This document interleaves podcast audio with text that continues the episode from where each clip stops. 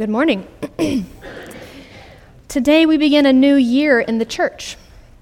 2023, of course, starts in January, but our calendar, the liturgical calendar, starts with Advent, uh, which is a season that starts today and will go until Christmas Eve.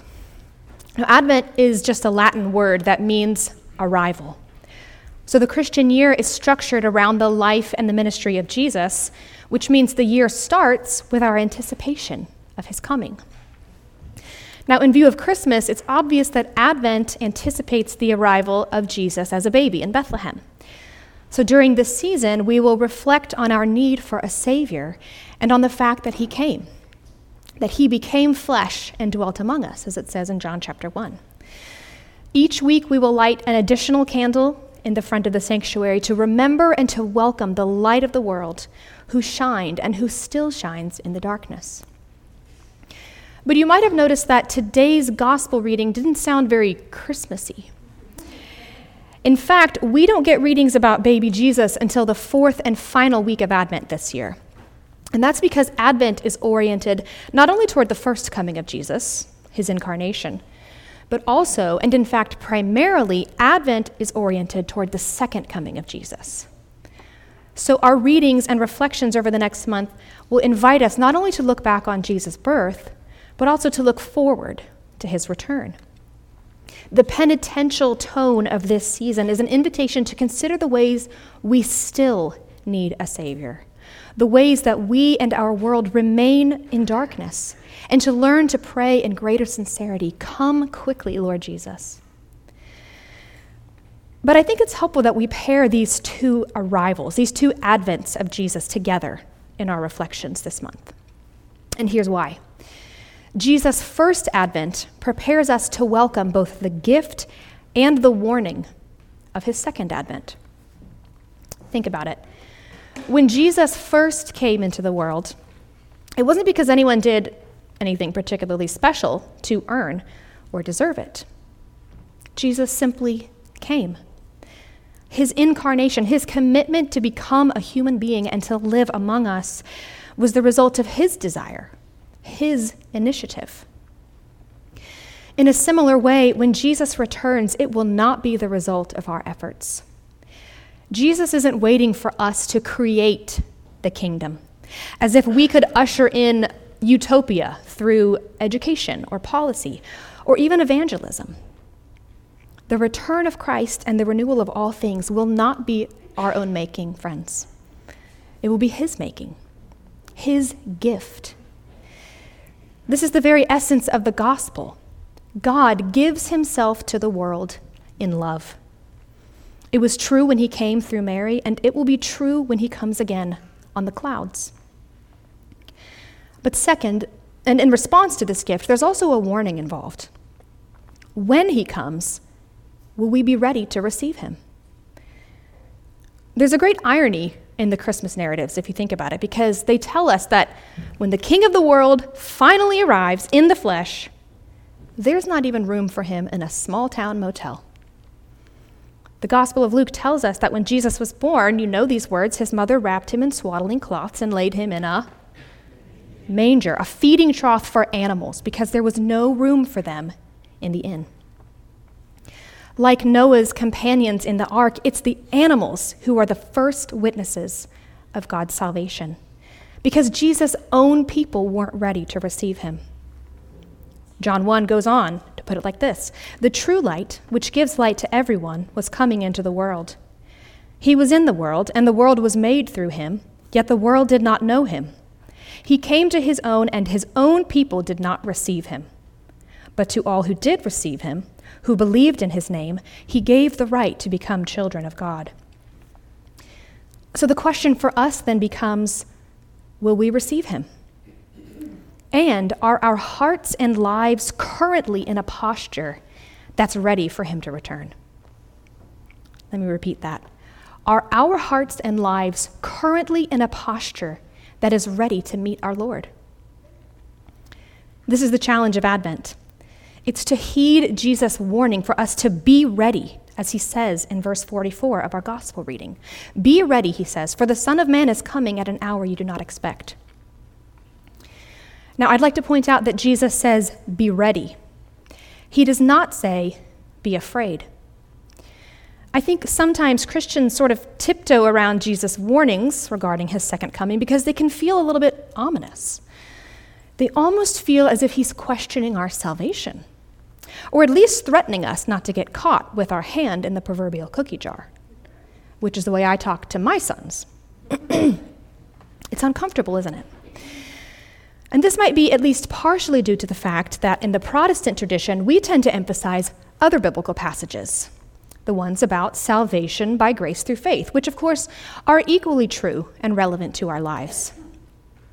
The gospel, as I've already said, is about God's gift, his free gift of himself to anyone who calls on his name.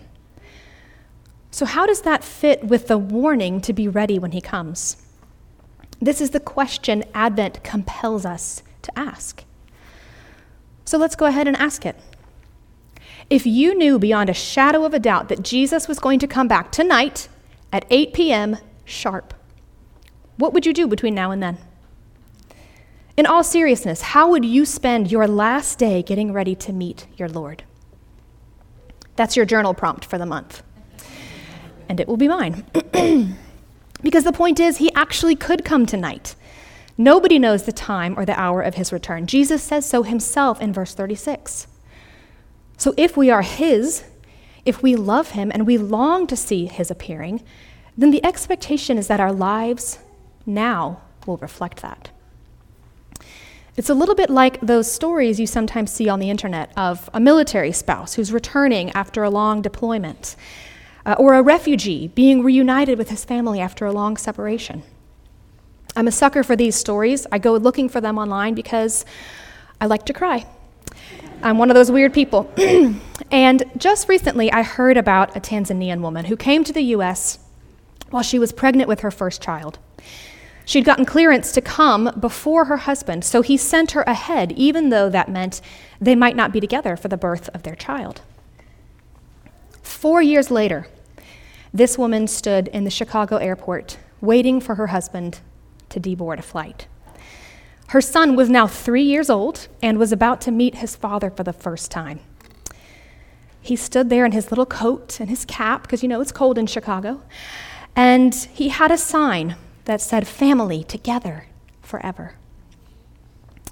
His mother held a bouquet of flowers, a little bit like a bride waiting to meet her bridegroom. And she was radiant. She was expectant, and yeah, probably a little bit nervous to see her husband after all this time. And when she saw him, she wept. I told you I'm a sucker. and in an interview, because this was on the news, that's how I found it, uh, one of the social workers said that the woman originally came to the US with no idea how long the separation would be. She thought, at least she hoped, that Originally, her husband would be there in time for the birth of their child.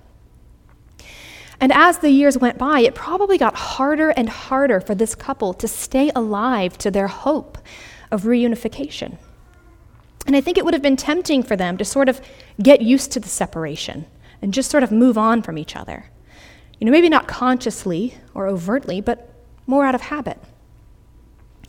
And I think it's similar for the church as our separation from Christ is prolonged, we may not consciously lose heart, but we just get distracted. Our love can easily grow cold.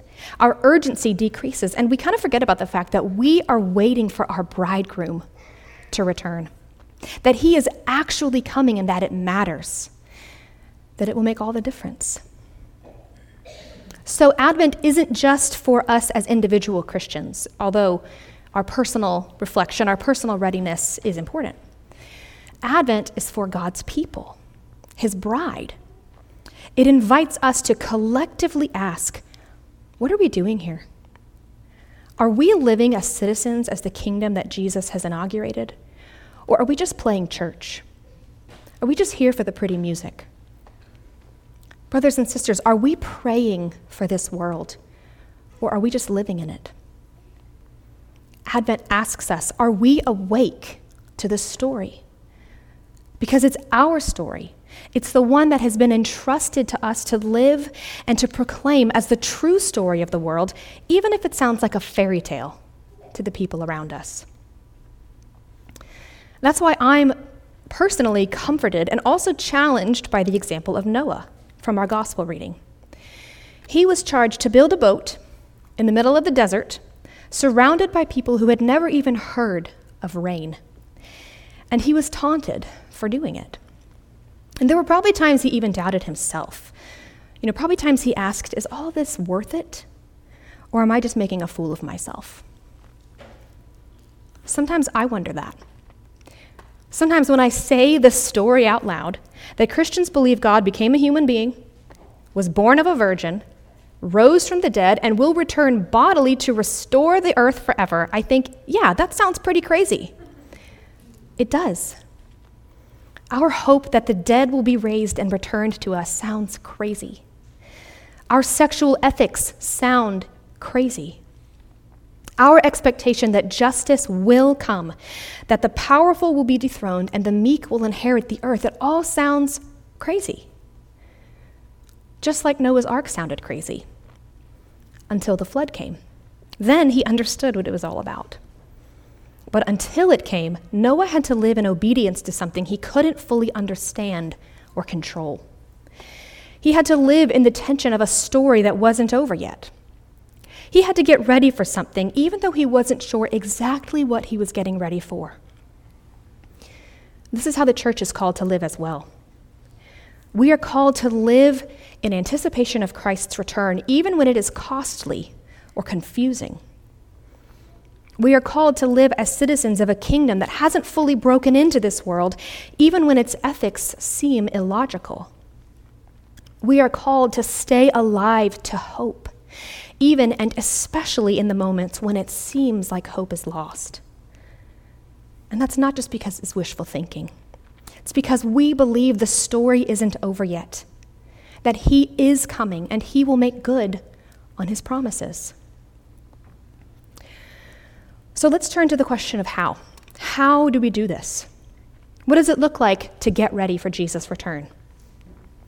I'll offer you two ways, two practices for you to contemplate during this Advent season, and they're drawn from our scripture readings. Wake up and walk in the light. First, wake up. Actually, two of our readings challenge us to do this. So the first is verse 42 of the Gospel. Jesus says, Stay awake in anticipation of his coming. And then in verse 11 of our Romans passage, Paul says, You know the time, that the hour has come for you to wake from sleep. What does this mean? Our readings play on the metaphors of light and darkness to help us understand the contrasts of our life in this present age. We live in a world that is darkened by sin and death, but we also live in the light of Christ who has come and is coming. Now, this is a tension that's hard to live with. It's hard to stay awake in the middle of the night.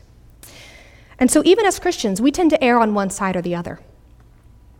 On the one side, for example, we can focus so much on the light, on Christ's victory over darkness and the joy and life he's won for the world, that we tend to deny any ongoing presence of evil or pain or sorrow in our lives. This is what theologians sometimes call an over-realized eschatology, which is just a very long, fancy way of saying that everything Jesus has in store for us is already here. So if you're a Christian, you should never get sick, or never struggle with sin, or never expect anything bad to happen to you, because Christ has already defeated all those things, right? It's a kind of triumphalism that says if you're sad, if you're grieving, if you're struggling, just stop it. And if you've lived under this kind of teaching for real, you know how debilitating it can be. Instead, we need to wake up to the fact that yes, the light has come, but until he comes again, the shadow of death still haunts us. This is why Advent begins in the dark. It's why our opening hymn was in a minor key to remind us that as we wait for Jesus' return, even our rejoicing includes overtones of lament. Hear the words again of our song O come, O come, Emmanuel, and ransom captive Israel, who mourns in lonely exile here. until the Son of God appear. This is still our song. And this is why Advent is such a gift, because it gives us permission to name that. Christian hope does not imply denial of what is still broken and incomplete. In fact, our ability to be prophetic in this world requires that we take fearless inventory of the darkness. Christian hope allows us to face those things without fear or shame and say, This is why we so desperately need Jesus to come. I think Advent is especially a gift to us during the holidays. Because in this stretch of weeks between Thanksgiving and Christmas, there's so much cultural pressure to be happy, to have a holly jolly Christmas, right? At least that's what they're singing out there. But in here, you don't have to pretend everything is okay when it's not. In here, you are invited to wake up to your longing for things to be different. Wake up to your need, to our need, for the only one who can finally and fully fix what is broken in our world. Now, maybe you hear that and you think, yeah, no thanks. I don't want to wake up to all that. That sounds like a lot of hard work that will just make me feel bad. And you're right. There's a reason we don't do this very well because it requires us to get in touch with our grief and our disappointment and even our shame about the way things currently are. And so, the other temptation we face, even in the church, is just to stay asleep. You may not be prone to triumphalism, but you might be really good at apathy. This is when we slip into a basic acceptance of the way things are. Very subtly and usually subconsciously, we just make peace with the darkness and go to sleep. For example, you know your marriage isn't great, but it's easier to just stay busy with your hobbies than it is to try to work on your relationship. Your prayer life is non existent, but you don't really care enough to do anything about it. You're lonely but binging Netflix night after night is much more comfortable than trying to get to know anybody. Do you relate to that on any level? If so, Advent is for you. And again, this is not just a private individual problem. Sometimes the church as a whole can be guilty of this.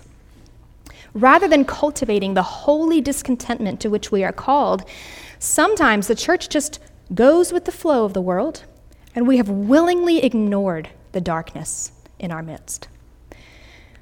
In seasons of the church's life, we have fallen asleep to racism and misogyny. We've fallen asleep to materialism and greed.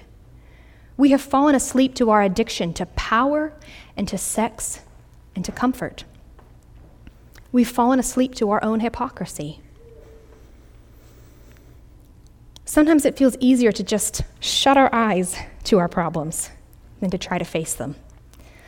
It's understandable. But hear again the words of the Apostle Paul The time has come for you to wake from sleep.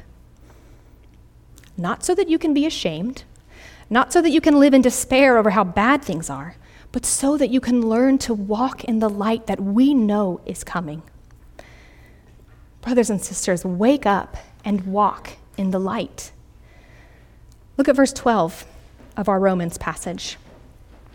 Paul goes on to say, Wake up, for salvation is nearer to us now than when we first believed. The night is far gone, the day is at hand. So then, let us cast off the works of darkness and put on the armor of light. God's kingdom hasn't fully arrived yet, but we can see its light on the horizon. The day is dawning. So we don't need to be afraid to face the darkness that remains because we know it's just a passing thing. We don't need to suppress our grief or our longing for a better world because that world is coming. We don't even need to hide from our own sin because the light that exposes us is the light that sets us free. I'd like to close with a quote by Wendell Berry that articulates something about this light that is dawning. It captures the tension, I think, between the warning and the gift that we are called to embrace with regard to Jesus' return. And for me, it also captures the hope. Now, he's writing about those who've already died, but Since we don't know the hour of our Lord's appearing, I think this can apply to us at any stage of the journey. He writes, I imagine the dead waking, dazed, into a shadowless light in which they know themselves all together for the first time. It is a light that is merciless until they can accept its mercy. By it, they are at once condemned and redeemed. It is hell until it is heaven. Seeing themselves in that light, if they are willing, they see how far they have failed the only justice of loving one another. And yet, in suffering that light's awful clarity, in seeing themselves within it, they see its forgiveness and its beauty and are consoled. In that light, they are loved completely, even as they have been, and so are changed into what they could not have been, but what, if they could have imagined it, they would have wished to be. It is this shadowless light that will transform us into the people we would wish to be if we even knew how to imagine it. In the words of the prophet Isaiah, he imagines it. He says Christ's light will transform us into the people who will one day beat swords into plowshares and spears into pruning hooks. And though this transformation won't be complete until we see him, this transformation has already begun. The invitation of Advent is to wake up to it, to welcome it, and to walk in it. In all the ways that are particular to you and to us in this moment, hear the words of the prophet Isaiah again O house of Jacob, let us walk in the light of the Lord. In the name of the Father, the Son, and the Holy Spirit. Amen.